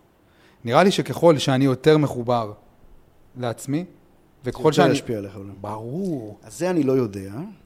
אני יכול להגיד לך, נגיד, ש... שהמנטור שלי, הרוחני, הוא כל כך גבוה, ואני לא... בהתחלה חשבתי שזה הוקוס, אבל ראיתי שזה סוליד. הוא כל כך גבוה, שהוא יכול להיות עם אנשים בתדר הנמוך ביותר, אבל הוא נשאר בתדר הגבוה. אני לא כל כך גבוה. אז כשאני נכנס, נגיד לסניף בנק שלי, אני נכנס לסניף בנק שלי, יש שם בנקאי ששונא אותי. בדם, שונא אותי. אני נכנס ו... הוא לא צריך לדבר איתי, הוא יושב שם. כן. אני מתכווץ, הוא מכווץ אותי. אני יוצא משם מרוקן, אני גמור. כן. בנק זה קשוח. כן. בנק, אבל גם יש בנקאי ש... שמסתכל ואני מרגיש גמור. כשאני הייתי אה, בסדנה שלי ואנשים עשו את, ה... את התרגילי נשימות וזה, ובגלל זה העצב, הקושי יצא מהם, אני נצמדתי לקיר, אתה יודע, 200 אנשים יושבים, ואתה מרגיש את הקושי, אני מרגיש את הקושי שלהם, ואני מכווץ, אני כמעט בוכה. עכשיו, אני לא עושה נשימות, אבל אני מרגיש את הקהל. אני מרגיש את הכאב. אני לא יודע להסביר את זה, כי אני לא, אני לא רוחני או משהו מיוחד, אבל היום אני מרגיש, זה כואב לי, הכאב שלהם כואב לי. כואב לי שאני יושב עם בן אדם שהוא בכאב, גם לי כואב. אז, אני, אז כמו שאמרת, אני לא יודע לנתק את עצמי מה, מה, מהסביבה. אולי אתה, אם אתה איזה אלוף, אז... אני, אני אומר אפילו... אז אני מרגיש כמוך יותר, אז יותר אני, כאב. אני אפילו כאילו עושה לך רייז, אני אומר אפילו, קח את הדלי למה, שים אותו בתל אביב, הוא, הוא יצא מהפוקוס שלו. יכול להיות. כאילו, נראה לי. נראה לי כאילו. יש מצב. אז, אז מה, מה זה אושר? אז מה שהגדרתי לך בהתחלה. מה? תיקון הכימיה המוחית ושינוי הפלסטיות לטובה. ביום יום, ביום יום. זה היום, אני לא, אני שונא לסבך את זה. אני רוצה את זה פרקטי. עושר זה כימיה מוחית תקינה, הפרשת תקינה במוח ושינוי הפלסטיות לטובה. זהו, שבן אדם בלופ מחשבות חיובי והכימיה שלו תקינה, הוא הולך והוא מבסוט. כשבן אדם בלופ מחשבות שלילי והכימיה שלו לא תקינה, הוא עצוב. זהו. זה לא כזה מסובך כמו שעשו מזה. זה כל כך מס... עשו מזה... כל אחד מדבר... ו... לא, לא, לא. זהו, זה... בן אדם שמח, הוא עם כימיה תקינה ועם פלסטיות תקינה. הוא שמח, טוב לו. אתה צריך לדעת איך להגיע לכימיה תקינה ולפלסטיות תקינה. כן. אבל אם אתה יודע ואתה מצליח, אתה שמח. ההגדרה הבודהיסטית לאושר. שלושה דברים, זה המתכון. אל תפגע באף אחד. קודם כל. חד משמעית. אל תפגע באף אחד. מוסר, קל, מוסר בסיסי. קל, קל, אל תפגע באף אחד. קל. נכון, נכון. ואלוהים יודע כמה פגענו. אתה יודע, שהיינו יותר... שהיינו יותר... שהי- שהיינו ילדים, אלוהים יודע כמה. נכון. אל תפגע באף אחד. דבר שני, תעשה טוב. תעשה טוב. כמה שאתה יכול. לאנשים שסביבך, לעצמך, תעשה טוב. ב- במחשבה. תחשוב תמיד על הטוב. דבר שלישי, תהיה נוכח. אז שלושת הדברים האלה הם נכונים והם נהדרים, אבל הם לא פרקטיים ליישום. איך אתה יכול להגיד לבן אדם שלא נוכח, תהיה נוכח? איך אתה יכול להגיד... שב, תעשה עשר שעות ביום מדיטציה. מבין? זה לא פרקטי. כן. וזה למה אני שונא את זה. כל מה שאמרת זה נכון, ואני יודע שזה נכון. אבל איך אתה מביא בן אדם לשם? כן. לא, זה עבודה. זה עבודה. של אני- שנים. אז אני יודע איך להביא... של שנים. אני יודע איך להביא בן אדם לשם עכשיו, עם, הטכ... עם הדברים האלה שעשיתי. אז אתה הולך עכשיו all in על הסדנאות האלה? זה הדבר היחיד שאני יכול לעזור איתו. לעשות עוד כסף בתחום התזונה והכושר, לא מעניין אותי. כן. מה, יו, אוקיי, יופי, אני עוזר לאנשים להרזות וזה, אחלה. אבל, אבל איפה אני באמת עוזר להם? אני לוקח אותם מקושי לשמחה. איך הפרסום השפיע עליך? מאיזה בחינה תסביר לי יותר? איך הוא השפיע עליך? פעם לא הכירו אותך, היום מכירים אותך, איך זה השפיע עליך? נתן לי הרגשת גאווה, תראה, זה, זה נעים וזה כיף שאנשים באים ופוגשים אותך ואומרים לך, תודה, אני מעריץ אותך, אני מעריך אותך על מה שאתה אומר. אתה שומע הרבה כאלה? כן. כן. זה, זה נעים, זה כן. כיף, זה כיף, זה טוב. כן. ככה הוא השפיע עליי. אה, אני לא... המבנה אישיות שלי נשאר כפי שאני זוכר את עצמי בגיל 24 לפני הפרסום, ו-34. אני אותו דבר, יש לי יותר ביטחון עצמי, אני, יש לי יכולות תקשורתיות טובות יותר, אבל אני אותו, אותו אדם. אני לא רואה שפתאום. משתקן נהייתי תקשורתי. לא, תמיד, תמיד דיברתי. ת... לא, לא הפכתי להיות מ... לא יודע, אותו דבר. כן. רק עם יכולות גבוהות יותר. כי יש משהו ב... בוא נגיד, ב... נקרא לזה תהילה, או, או מיקרו תהילה, שיכול לסגור אותך בתוך עצמך, שיכול כזה... כן, אני לא יכול לצאת לכל מקום, הם לא נוח לי. אה, כן? לא נוח לי. אני לא, אני לא, לא תראה אותי במועדון בחיים. כן, כי, כי, כי, כי מה? גם בגלל התדרים הנמוכים, כן. אבל גם בגלל המבטים, פחות נוח לי. וואלה. פחות נוח לי. אמ, פחות נוח לי לשבת בבית קפה בתל אביב, או בזה. זה לא מפריע לי, כי גם אף פעם לא הייתי, אף פעם לא אהבתי לצאת הרבה מהבית. כן. באופן טבעי אני לא, אני לא יוצא הרבה מהבית, אף פעם לא אהבתי. אבל היום זה, אבל היום זה יותר קשה לי, זה יותר קשה קצת. המבטים והזה והתשומת לב הזה, ולא תמיד בא לך תשומת לב. כן. אז, אבל זה לא מה שמפריע לי, ממש לא. ממש לא. זה כיף גם, ה... כאילו, המילה טובה הזאת. ממישהו שלא מכיר אותך. לשמוע מילה טובה, זה כזה זה- כאילו... זה כיף, כן. זה כאילו חבר. נכון. זה חבר לרגע כיף, כזה. זה כיף, ומה זה עושה? בדרך כלל. לא, האמת זה זה, זה, דופ- זה תלוי. זה דופמין, לא? לאו דווקא. אה, אם אתה מקבל מילה טובה ב"עזרת לי", שינית את חיי לטובה, כזה, כן, כזה. זה סרוטונין. זה דווקא סרוטונין, האושר השלו. אם אתה מקבל, שמע, אני מעריץ אותך, אתה הכי תותח שראיתי, זה דופמין. מאוד משנה מה המילה הטובה. עזרת לי, סרוטונין. אני מעריץ אותך, דופמין. שני דברים מאוד שונים. אתה יודע, אני מעריץ אותך, אני יכול גם לקחת את זה למקום האנרגטי. כאילו, האדם לא חייב להגיד אני מעריץ אותך, אלא בהתנהגות שלו אתה יכול להרגיש כאילו הוא מעריץ אותך. אז אתה תקבל את הדופמין אם אתה אז מרגיש. זה משהו, נגיד, שלא נוח לי איתו. למה? למה לא נוח עם לא יודע. דופמין? נוח לי מאוד עם דופמין, נראה לי. אבל לא נוח לי להרגיש שבן אדם שמדבר איתי, שאני מרגיש ממנו איזושהי אנרגיה כזאת, שכאילו, שהוא מעריץ אותי. לא נוח לי עם זה. למה? מאוד נוח לי עם אנשים שכאילו, בואנה, קראתי מה כתבת ו... ואף- אבל למה לא נוח לך לא עם יודע, לא יודע. לא נוח לי. מרגיש כזה כאילו, לא... מרגיש כאילו, זה לא, אני לא ראוי לזה, קצת. הבנתי. אתה מבין? אז זה, זה עניינים שלך. כן. אני חושב שאתה ראוי לזה לגמרי, אני רואה אותך אדם, אני לא הכרתי אותך לפני זה, אני רואה אותך היום, אני רואה שאתה אדם טוב מאוד. אני רואה עליך שאתה טוב, ולכן אתה ראוי לזה לגמרי. ככה אני רואה. להערצה. למה אתה צריך להרגיש אותו דבר? לגמרי. כי אתה טוב ואתה עושה טוב. אם היית... מנסה. לא, אני רואה, אני לא, מנסה. אתה, אתה לא יכול לרמות אותי בזה, אני מרגיש שאני יודע מי אתה, כן. ברגע שאני מדבר איתך. אמ, ו, ולכן מגיע לך את ההערצה הזאת. אתה יודע למי לא מגיע הערצה? מי שנהיה מיליונר בזכות אה, מכירת קורסים של קריפטו. ושבר זה, אחי, אני מעריץ אותך כי יש לך אוטו כזה וכזה וכזה. אתה תתבייש בעצמך על איך שעשית את הכסף. סקמרים, כאילו. אתה תתבייש בעצמך. כן. זה מי שלא ראוי להערצה. לא מי- טוב, לא טוב לו, נכון? לא טוב לו, לאדם הזה. אתה יודע, זה נראה לנו כאילו... אני חושב שמי שהולך נגד מוסר, לא טוב לו. לא יכול להיות לו טוב. לא יכול להיות לו טוב, אה? כאילו, אנחנו מסתכלים כזה על האיפור שהוא שם על עצמו, ועל הרכב שהוא נוסע עליו, ועל הדברים שהוא אומר, וזה נראה כאילו הוא הצליח או משהו כזה. לא נראה לי שטוב. אתה יודע, נראה לי צריך לשנות את כל ההגדרה של מה זה הצלחה. צריך לשנות, הגיע הזמן נראה לי לשנות אותה. מה זה הצלחה? כי כן, הבע- היום אנחנו, היום אנחנו בעולם, למרות שהוא קצת משתנה בשנה האחרונה. משתנה. קצת. נראה לי, נראה כן. יותר טוב. נראה לי. אבל היום אנחנו בעולם שהצלחה חומרית זה משהו אה, מאוד גדול גם. תראה, אני פותח שאלות ותשובות באינסטגרם, 90% מהשאלות זה איך אני עושה כסף, איך אני זה, איך כן. אני זה, איך אני זה. כן. יש לך אז אחריות, שתדע. אם זה המצע, יש לך אחריות. אז אנשים, יש לך הרבה אחריות. זה, השאיפה, כן. זה השאיפה העיקרית. אני לא מאשים אותם.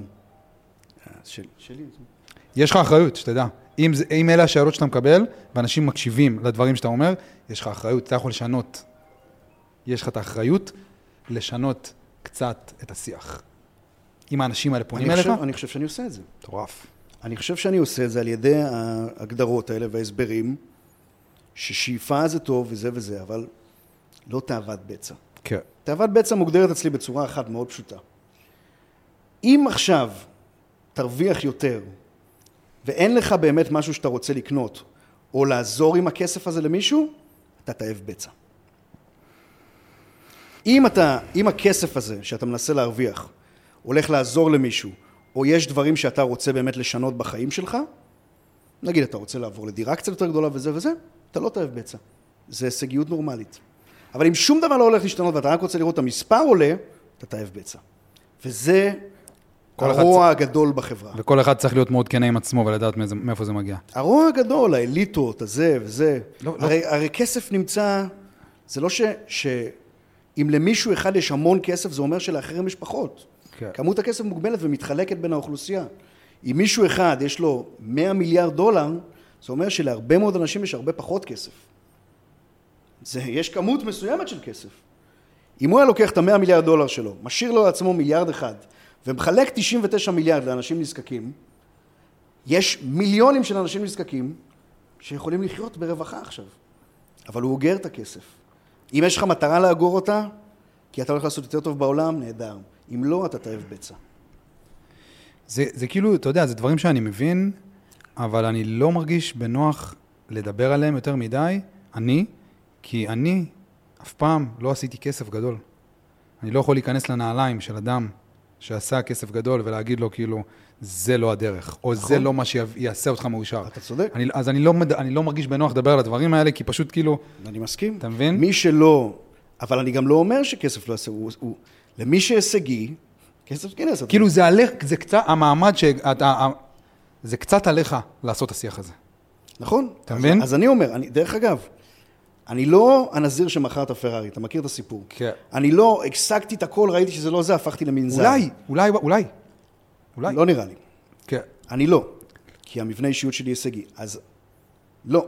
אתה לא. אני לא, זה, אני לא אבוא ויגיד, שומע, חומר וזה, זה הכל שטויות. כן. זה שטויות למי שהמבנה אישיות שלו הוא שלו. ההישגיות של חומר היא חיונית לאושר של האדם ההישגי. היא חיונית. ומי שבאושר השלב לעולם לא יבין את זה. הוא יצחק על אלה שרודפים אחרי הכסף, אבל זה לא המבנה אישיות שלו ולכן הוא לא מבין את זה. לכן הוא לא יבין את זה גם לעולם. ואז הוא צוחק. אנשים לא מבינים את העולם. אחרי מה הם רצים? הם רצים כי זה המבנה שלהם. וזה מה שהם צריכים לעשות. הם לא צריכים להיות אובססיביים חולניים, אבל הם תמיד יצטרכו לרוץ כי זה מי שהם. ואם לא היה מי שיעשה את זה, אף אחד לא היה מביא אייל לכפר, ואף אחד לא היה אוכל בשר וכולם היו מתים. אבל יש איזה, כאילו, קונפליקט שאני שומע באמירה הזאת. האדם ההישגי, שאני, לזה אני מתחבר, שיש שתי קטגוריות, אדם הישגי, אדם פחות הישגי. אדם ה- שלו, אדם הישגי. כן, האדם ההישגי, הוא חייב להיות הישגי, כי הוא האדם ההישגי, וזה מה שיביא. אבל זה, זה כבר ברור לנו הרי, זה ברור לנו, שאין לזה סוף. נכון. אז הוא, הוא בעצם, העושר בשבילו, הוא כזה, הדבר הזה שהוא לא באמת אף פעם יכול להגיע אליו, כי הוא תמיד מחפש עוד. אז אתה אומר, דופמין הוא יקבל, כן, אבל השאלה אם זה ההגדרה לאושר. זה הגדרה ל... דופמין בהגדרה שלו הוא עונג. אבל, בדיוק. אבל, אבל, אבל אין, אין הרבה הבדל בהרגשה כשאתה חווה עונג, או כשאתה מחבק את הילדים שלך, שניהם מרגישים טוב. אבל אם לא תשיג, אז לא יהיה לך את זה. נכון? זה הכוונה. מרדף אינסופי. אין עכשיו- ברירה. עכשיו אין מה- ברירה אבל. עכשיו, מה הרמב"ם אומר על זה? אין בעיה עם הרצון, זה ההישגיות, אין בעיה עם ההישגיות. השאלה לאן אתה מפנה את ההישגיות שלך. הרמב"ם אומר שאו שאתה מפנה אותה, כשאנחנו ילדים, אנחנו מפנים את הרצון שלנו ללהבין את העולם, לללמוד את העולם. זה מה שמייצר אצלנו צבירת פליאה. ידע היא הישגיות והיא. הפרשת דופמין. צבירת ידע זה עוד סגנון של דופמין. גם הוא דרך לאנשים הישגיים להתקדם, לצבור ידע. יש מצב, ש... יש מצב אולי שזאת האמירה, שהאדם ההישגי, כל עוד הוא ימשיך לרדוף אחרי הישגים חומריים, אז לעולם הוא לא באמת יגיע, ואולי הוא צריך לנסות, לעשות, העבודה, העבודה הרוחנית בשבילו, זה לשנות את הרצון שלו, את ההישגיות הזאת. לאו דווקא, כי אם הוא רודף אחרי עוד חומר, כן. וכל פעם שהוא משיג את הכסף, הוא תורם לנזקקים. אז מה רע בזה? מדהים. ולכן אתה לא צריך להגיד לאדם הישגי, לא להיות הישגי. אתה צריך להגיד לו לא להיות תאב בצע, שזה מה שאמרתי מקודם. הבנתי. אין לי בעיה שימשיך להיות הישגי ויעשה מיליונים ומיליארדים, אבל יעזור עם זה לאנושות. כן. אם זה נטל לטובת תאוות בצע, זה לא. זה לא הדרך. לך, לך תצבור ידע. לך תקרא ספרים, תשיג את הדופמין שלך בדרך אחרת. לא על ידי לקיחת כסף מאנשים כן. זה לא יגיע. משם זה לא יגיע, כאילו. אתה- אתה אתה רץ אחרי... אתה, אתה נהיה לא מוסרי. אתה ב loop, אתה ב loop. נהיה לא מוסרי, וכשאתה נהיה לא מוסרי, אתה תיכנס ל loop מחשבות שלילי ואתה תהיה עצוב. כן. כי אתה לא מוסרי. כן. אתה לוקח כסף מאנשים, ולשם מה? לא לשם תרומה לאנושות, אז החלק המוסרי פה הוא מאוד חשוב. חלק מזה. אני, כל זה, כל מה שדיברנו דרך אגב, זה חלקים בסדנה שלי. כן. מוס... הכל, הכל, טק, טק, טק, טק, אני עובר על כולם, אה. כדי לדעת לשנות בן אדם לכיוון החיובי הזה. כל מה שהעלית, אתה העלית את זה, לא אני. את מה? את המוסר, זה, אה. זה, הכל על זה אני מדבר. כן. כי אתה יודע, אתה גם יודע את זה. לגמרי, מוסר. תשמע, להיות. ה- לנסות, אנחנו חלק ממארג. אנחנו חלק ממארג. הבית שאתה גר בו, מישהו בנה אותו. החסה שיש לך במקרר, מישהו שתל אותה. הרופא שלך, שרושם לך תרופות, יש לו אימא, ויש לה אחיין. אנחנו חלק ממארג. כן. אני חושב שזה, האלמנט המוסרי הוא יושב בתוך זה, שכי אתה, ח- אתה לא מבודד מהעולם. וגם אם היית, מה יש לך לעשות חוץ מלעשות טוב, אם כבר השגת את כל מה שאתה רוצה? כן. שזה? דבר, שזה דברים שהיית אומר, שהיית שומע את עצמך אומר גם לפני כמה שנים, או שזה... בחיים לא. אשכרה. מה פתאום, לא הבנתי את הדברים האלה. לא הבנתי את הדברים האלה. אני אומר. לך שהייתי בתאווה. כן, עוד, תן לי עוד לשם העוד. כן, כן. אז, אז יש לך, לא- אז בתור, אז, אז שוב, ונראה לי בזה אנחנו יכולים לסכם גם, כי יש פה אמירה יפה. אני לא יכול להביא את האמירה הזאת, ואני גם, זה לא הדברים שאני מדבר עליהם, אבל נראה לי שזה האחריות שלך. אולי אפילו זה, אולי זה הייעוד שלך, הנשמתי שלך. מאוד יכול להיות. לש, לשנות את ה... לשנות את ה... את, ה, את, את הנרטיב. תאוות בצע. לשנות את הנרטיב של מה זה הצלחה. אתם יכולים להשיג עוד, כן, אבל תעשו עם זה טוב. כן. כאילו, כי, אני יכול ללמד אתכם גם איך להשיג עוד, אבל תעשו עם זה טוב. כן. כי, כי, כי הנרטיב הוא דפוק, קצת כרגע, כמו שאתה אומר. נגטיב הוא בתאווה, הנרטיב הוא דפוק קצת, כן. תאווה מגעילה, כן, אנשים, המון רוע סביב זה. המון המון כן. רוע. לגמרי. אז מה אתה אומר? איך נסכם? היה פרק טוב. שיחה נהדרת. אחלה שיחה, אה? שיחה בממד חמש, אני קורא. מה זה, מה אתה... ממד חמש זה זה גם דברים של רוחניקים. אשכרה. כן. לגמרי, אחלה שיחה. כשאתה בממד חמש, אני חושב שהיינו, כן. אתה לא יכול לשים לב לסביבה, אתה לא שומע את הסביבה. אה, לא זוכר על מה דיברנו בכלל, כאילו זה מין נוכחות כזאת, לא? נוכחות כן, חזקה מאוד, כן, כן, כן. זה ממד חמש. זה אנשים שהם יותר רוחניים, כשהם מדברים לעומק, הם לא מרגישים כלום מסביב, הם לא שומעים כלום. כן. רק אחד את השני. אתה יודע, הרבה, הרבה היה לי, זה, נקרא כאילו שיחה ברמה הנשמתית היותר גבוהה. הרבה היה לי ב... אני עושה את זה כבר שנתיים, שנה ומשהו, לא יודע. בשנה האחרונה שמתי אולין על זה לגמרי, כאילו, פרק 60 ו... אתה הולך להיות פרק 66, משהו כזה? מספר של השטן. וואי, 66, 64, 65, כן, אתה תהיה 66. אתה סבבה עם זה? מה שצריך. לגמרי, זה, כאילו. זה קבלה. זה כן. כנראה מה שהיה צריך להיות. הבנתי. יש סיבה שאני 66. לא הייתי נהנה מזה בהתחלה, מלעשות את הפודקאסטים. למה? כי הרגשתי שכאילו אני מנסה להוכיח משהו. הרגשתי כזה, כמו שאתה אומר, הייתי, הייתי יושב עם האדם, הייתי יושב עם מישהו, ומה היית רוצה להראות? כל, לא, וכל מה שהייתי חושב עליו זה כאילו, איך זה יישמע, איך זה ייתפס, האם זה בסדר, האם זה לא בסדר, זה יעניין מישהו בכלל, כאילו, כל הזמן התעסקתי בו זה לגיטימי, בחוץ. בכל דבר חדש שאתה מתחיל, לכולם ככה. כן, אבל עכשיו אני מה זה בצ'יל, כאילו, אני נהנה מזה רצח, ממש, כאילו, ב... אני גם, זה כיף. כן, בחודשים- לתקשר עם אנשים, תראה, המון אנשים הזמינו אותי לפודקאסט. כן, אני נכנס לאינסטגרם, אני מסתכל על העיניים. וואלה. מי שטוב אני הולך, מי שלא טוב אני אומר לו, אני מתנצל, אני לא יכול. אה, כן? לא- אתה לא זורם כאילו על... אני לא הולך עם אנשים בתדר שלילי. אני לא מסוגל לשבת בקרבתם. כן. אם הם במשהו שלילי, אם אני רואה שהם הם צריכים אותי לפודקאסט, כי כן. ככה אולי הם יגדילו אותם. עזוב, עזוב, אני לא צריך, כן. אני לא- אני לא מסוגל. ואפשר להרגיש את זה דרך האינסטגרם של האדם, אפשר לא להרגיש. כולם, אתה יכול, אני יכול, כי- לא כולם. כן, כן, כן, אפשר להרגיש את זה, כאילו. כן. כן, לגמרי. אז כאילו, אז אתה לא בא לכל מי שמזמין, כזה כאילו מי באהבה. שלא בתדר גבוה, אני לא מסוגל לשבת איתו. אני לא מסוגל לשבת עם... עם לא בפודקאסט, אני לא יכול לשבת עם אנשים בתדר נמוך. כן. אני לא יכול להיות בקרבתם, כן. זה- זה הורס אותי. אתה יודע מי האנשים שאני אוהב לשבת איתם? וזה משהו שהבנתי בשנה האחרונה שהתחלתי לעבוד עם אנשים. Mm. האדם שרוצה לעזור לעצמו. שרוצה לעזור לעצמו. ואז אתה יכול לעזור לו. איזה כיף זה. אז כן, זה בסדר, הייעוד שלך הוא טיפולי, זה איזה ברור. כיף לשבת עם אנשים כאלה. מזה אני מקבל אנרגיה. מלשבת עם אנשים שהם באים להתפתח. ואז אתה יכול לעזור להם. ואז זה, אתה לא יכול, אם יש משהו שלמדתי בשנה הזאת, אתה לא יכול לעזור לאדם שלא רוצה לעזור לעצמו, נקודה סוף, אתה לא יכול. מסכים. יותר מזה, נואש לעזור לעצמו. האדם צריך להיות נואש לעזור לעצמו, כדי שאתה תוכל... ואם הוא לא רוצה לעזור לעצמו, אתה גם לא מחויב. אתה לא מחויב להושיט לו יד. אתה, לא מחויב. זה לא שאתה לא מחויב, אל תבזבז אפילו טיפת אנרגיה, כי זה לא יעזור. כן, כי יש מישהו אחר שצריך את היד שלך.